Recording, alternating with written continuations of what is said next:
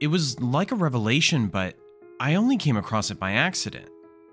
A single audio file in an old directory. But it was the name that drew me to it. Do not open .1.david.mp5. I, maybe it was a trick? It, it worked. I listened, and a shiver ran down my spine. It, it was a recording of a meeting, a meeting that I knew about, but what I heard didn't match what I'd been told. So I began to search for more information. I hacked the archives and I discovered surveillance and security recordings, and slowly Lily and David's real story emerged. I figured it was best that you hear directly from Lily and David yourselves, so with the help of these scratchy recordings, I've assembled their story for you.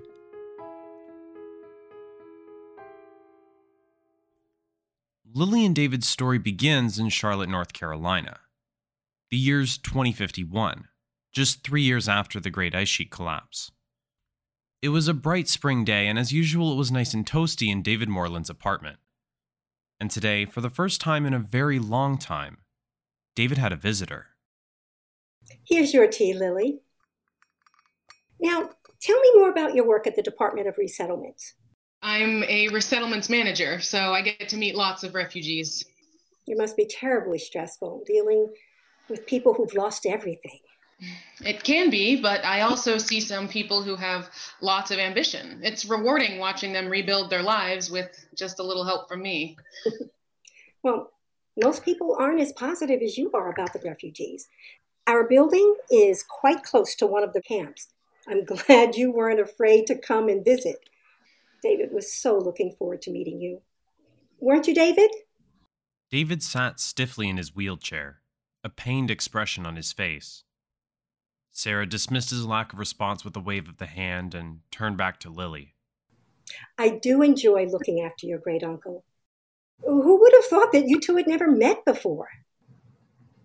I was surprised to find that I have some living family after all. Oh, I loved Grandma. and to think you were her uncle. When Sarah called me, it brought back such nice memories of her. Uh, do you remember any stories about Grandma? I'd love to hear them. My memories of your grandmother are a little vague. Did you talk much with her? Not really. Lily was stuck. She probably wondered why it was up to her to make conversation. Your apartment is nice. Is it government sponsored? Oh, absolutely not. There's already too much government meddling in our lives. Definitely. The I... government knows everything. Artificial intelligence controls everything. David excitedly waved his hands. Humans are becoming redundant. Ow! David, David, I don't think talking about this is in your best interest. Lily, you can see David feels very strongly about it. David, I think you should change the subject. Lily, I invited you here. Uh, I don't know that there's an easy way, so I'll get straight to the point. I want to die. What? And there's something I would like from you. From me? Yes. I would like your permission. My permission? To die? David wants to exercise his rights under the state's euthanasia law. He needs his next of kin to give permission.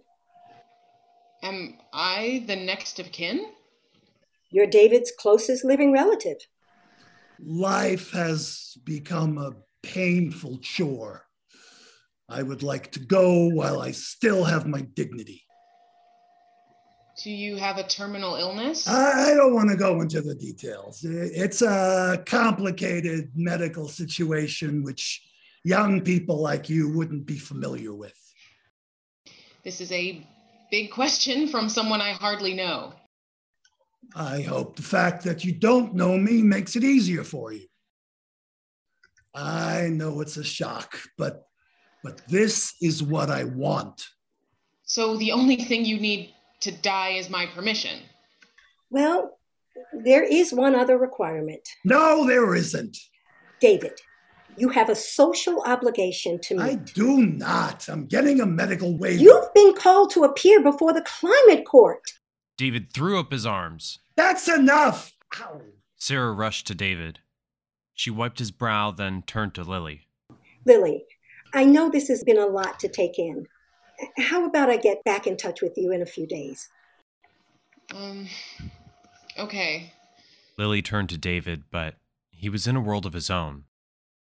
So Lily stood and Sarah led her to the door. So stay on the north side of the road, away from the camp. Okay? Take care. Sarah returned to David, reached into a specially designed side pocket, and pulled out an oval shaped white tablet. Here's your Zaproxenil. David stuck his tongue out like a child. Sarah placed the tablet on his tongue and brought some water to his lips. Don't ever contradict me again. I didn't contradict you. You brought up the climate court. I said what was true. You know I'm getting a waiver.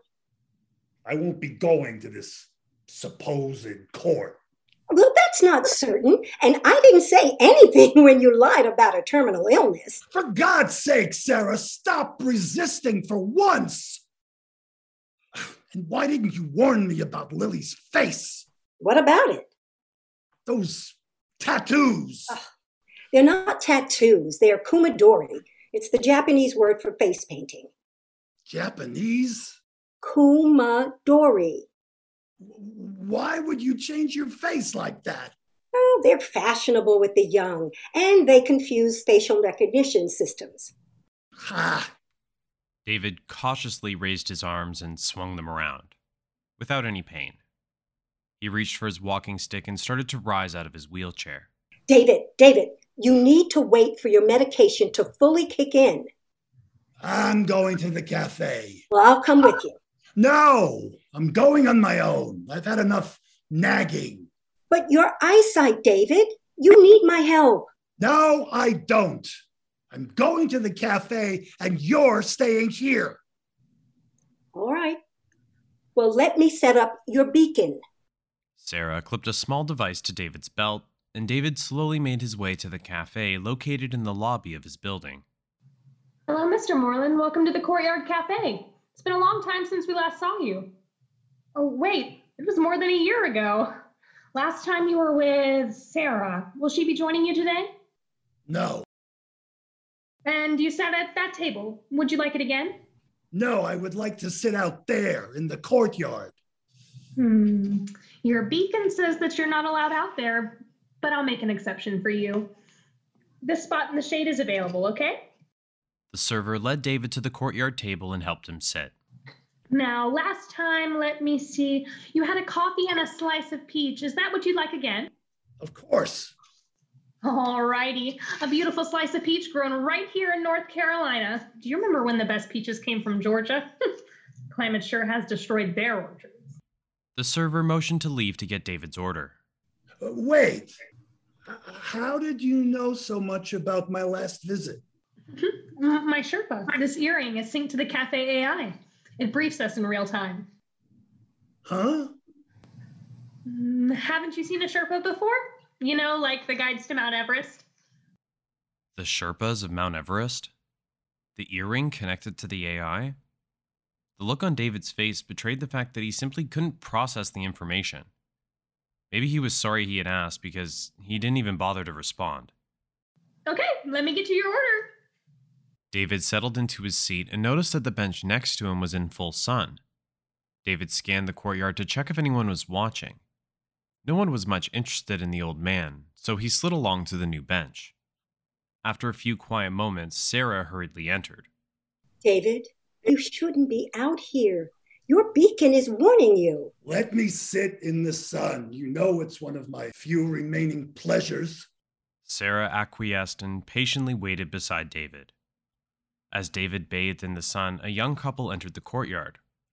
The man wore a blue cap. They approached David and Sarah. We have this bench reserved. Oh, uh, sure. Uh, we'll move. David, we, ha- we have to go. You. You should be in jail, old man.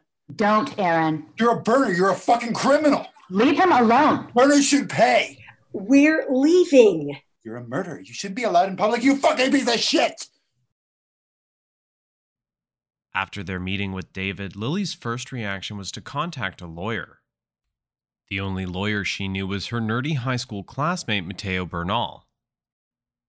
After some cajoling, Mateo agreed to join Lily and visit David that evening. The next stop will be Arrowwood Station, Arrowwood. Mateo took out his inhaler pump. Asthma? I don't remember you having that in school. It got worse with age. The doctors say it's because my mother had COVID when she was pregnant. It flares up when I get nervous. Nervous about what? I'm not convinced about this visit. I'm not sure I can help. Sure, you can. David's one of the burner generation. We're all feeling the pain of what the burners did. He needs to explain himself and his decisions to the climate court. But isn't the point that he wants to die? Well, yes. Give him your permission. What's it to you? you? You don't know him. As you say, he's one of the burners, so why should you be concerned about him? I'm related to the guy. So? I don't know. It sort of means something. Every time I try to convince myself to say yes, it brings back horrible memories of what happened to my mom. So you want to force him to appear at the climate court instead? He's been ordered to attend. Well, why would he need me? The court offers free law bots to all participants. David hates artificial intelligence. If you represent him, it would make it easier for him to go. It would take away one of his excuses. I'm not sure forcing him to go to court is a good idea. Mateo, this means a lot to me.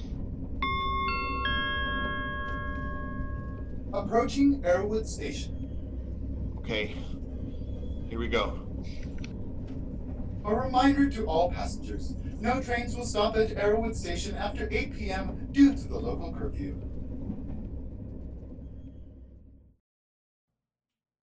In David's apartment, they settled down to talk. Lily, thank you so much for tracking down Mr. Bernal. A- And you too, Mr. Bernal, for taking the time to come and see David. It's my pleasure. I haven't seen Lily since we were in high school together. So, when she called, I was happy to try and help. Now, Mr. Moreland, how familiar are you with the law and the legal proceedings? I know the law. I know your lawyer tactics. You like to ask a series of questions, asking for yes or no answers. I learned never to answer any question with just a yes or no because you can get trapped. Uh, sounds like you have quite a bit of experience. I've even appeared under oath before congressional hearings. I didn't have any trouble handling them. The climate court is uh, different. A lot of people find it difficult, including most of my clients. What sort of people come to you as clients? I mean, who is it that wants a human lawyer rather than a law bot? Well, it, it's it's two groups mainly: the elderly who grew up with human lawyers and feel uncomfortable about law bots. Like David. Sure, and that's why I don't wear a kumadori. Most older people consider them unprofessional. That fashion won't last. Uh, uh, the the other group of clients is younger and uh, suspicious of the overreach of technology. And how have you found working against law bots? It's It's irrelevant anyway. I'm getting a medical waiver. You have to appear. Well, we shouldn't pretend it would be easy. I'm not pretending anything. David, you have things to face up to before you die, if that's what you want. Mr. Moreland, as I understand it, you need to appear before the climate court as a condition of your euthanasia request. So, why don't we check the exact legal position here? Uh, Maya, please summarize the qualifying tests for a person under the state euthanasia law. A person has to meet three tests to qualify under the state euthanasia law. First, they must fulfill all outstanding social obligations. Okay, that's the climate court. Continue, Maya. The second test is that they must receive the approval of their next of kin. That's me. The final test is that the person must complete an approved statement of reason.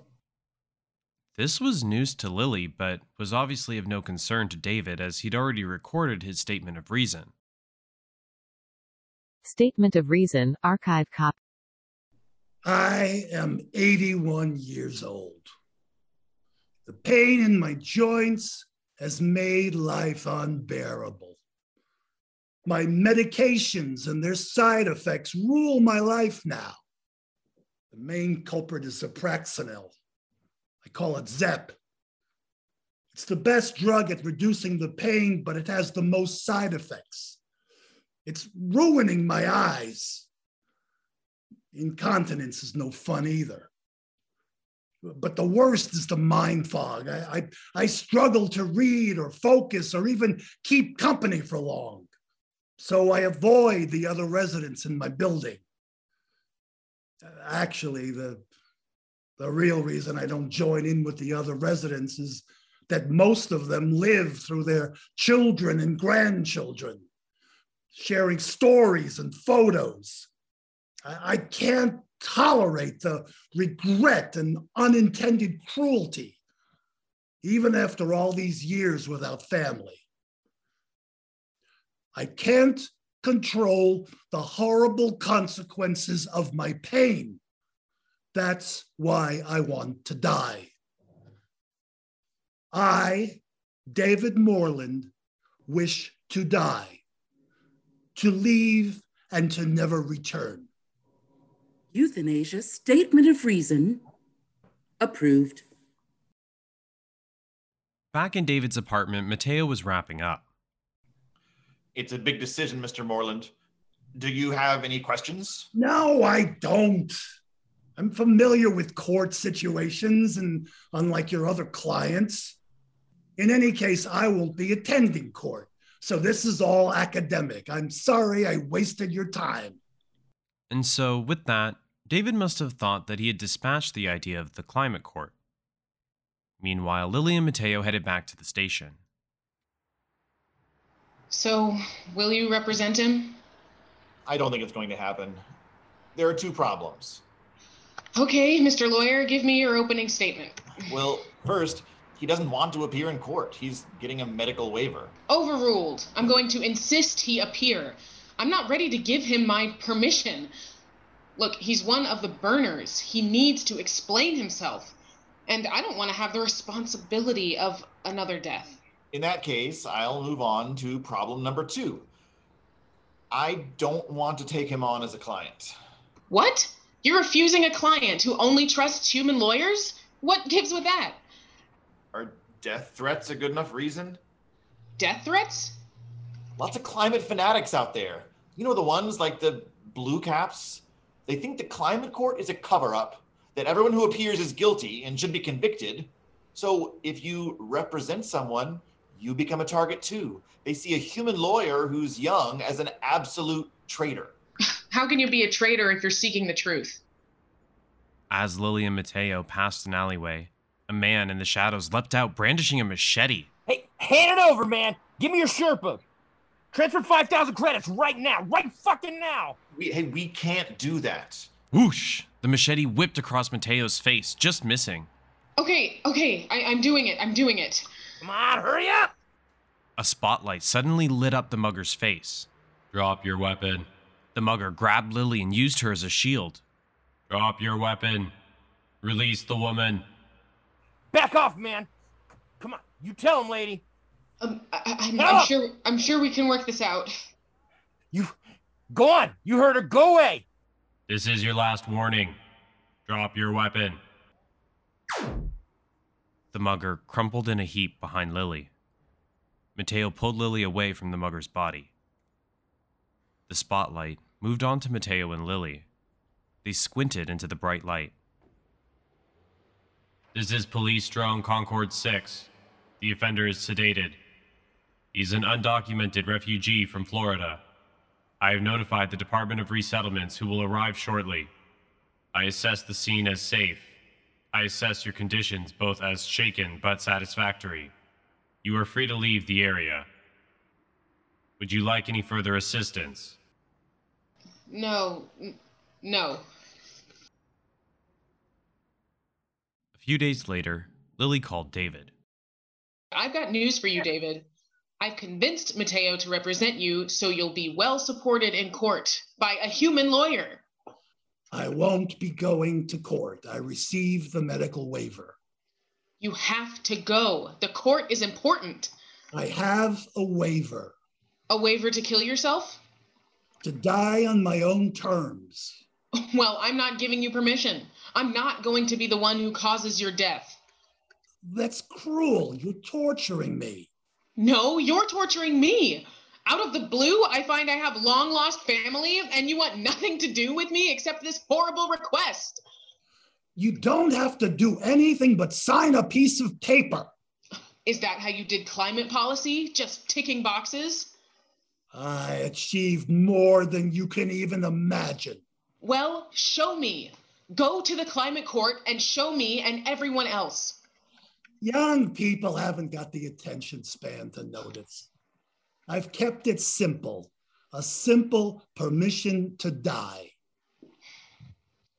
I, I couldn't live with that. It would be the same as if you never saw me again. Look, I think the court matters, and I think your doctor is wrong. Listen to yourself. You're perfectly able to argue with me. Court would be easier.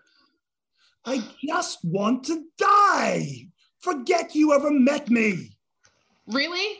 You want to forget me? Is that what you want? Lily's sudden disconnection from the call flustered David. His hands trembled as he took his Zep tablet. That's what Jenny said. Jenny? My wife, Jenny. She threatened to take my daughter and leave me. Instead of taking her seriously, I, I taunted her. I dared her. She screamed at me, Is that what you want?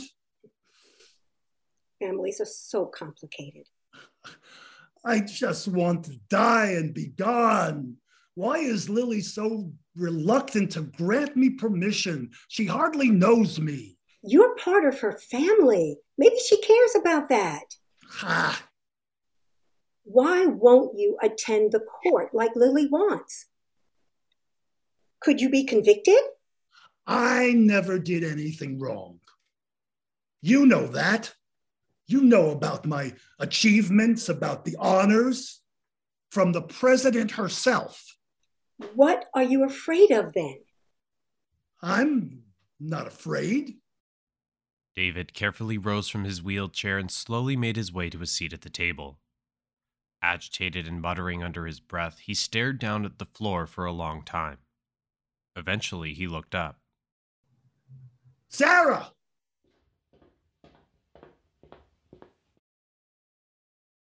I don't have a suit to wear to court. I hope you're enjoying the Magnetic Theater's production of Court of the Grandchildren. If you like what you've heard, please review us on your favorite podcast app, and please spread the word.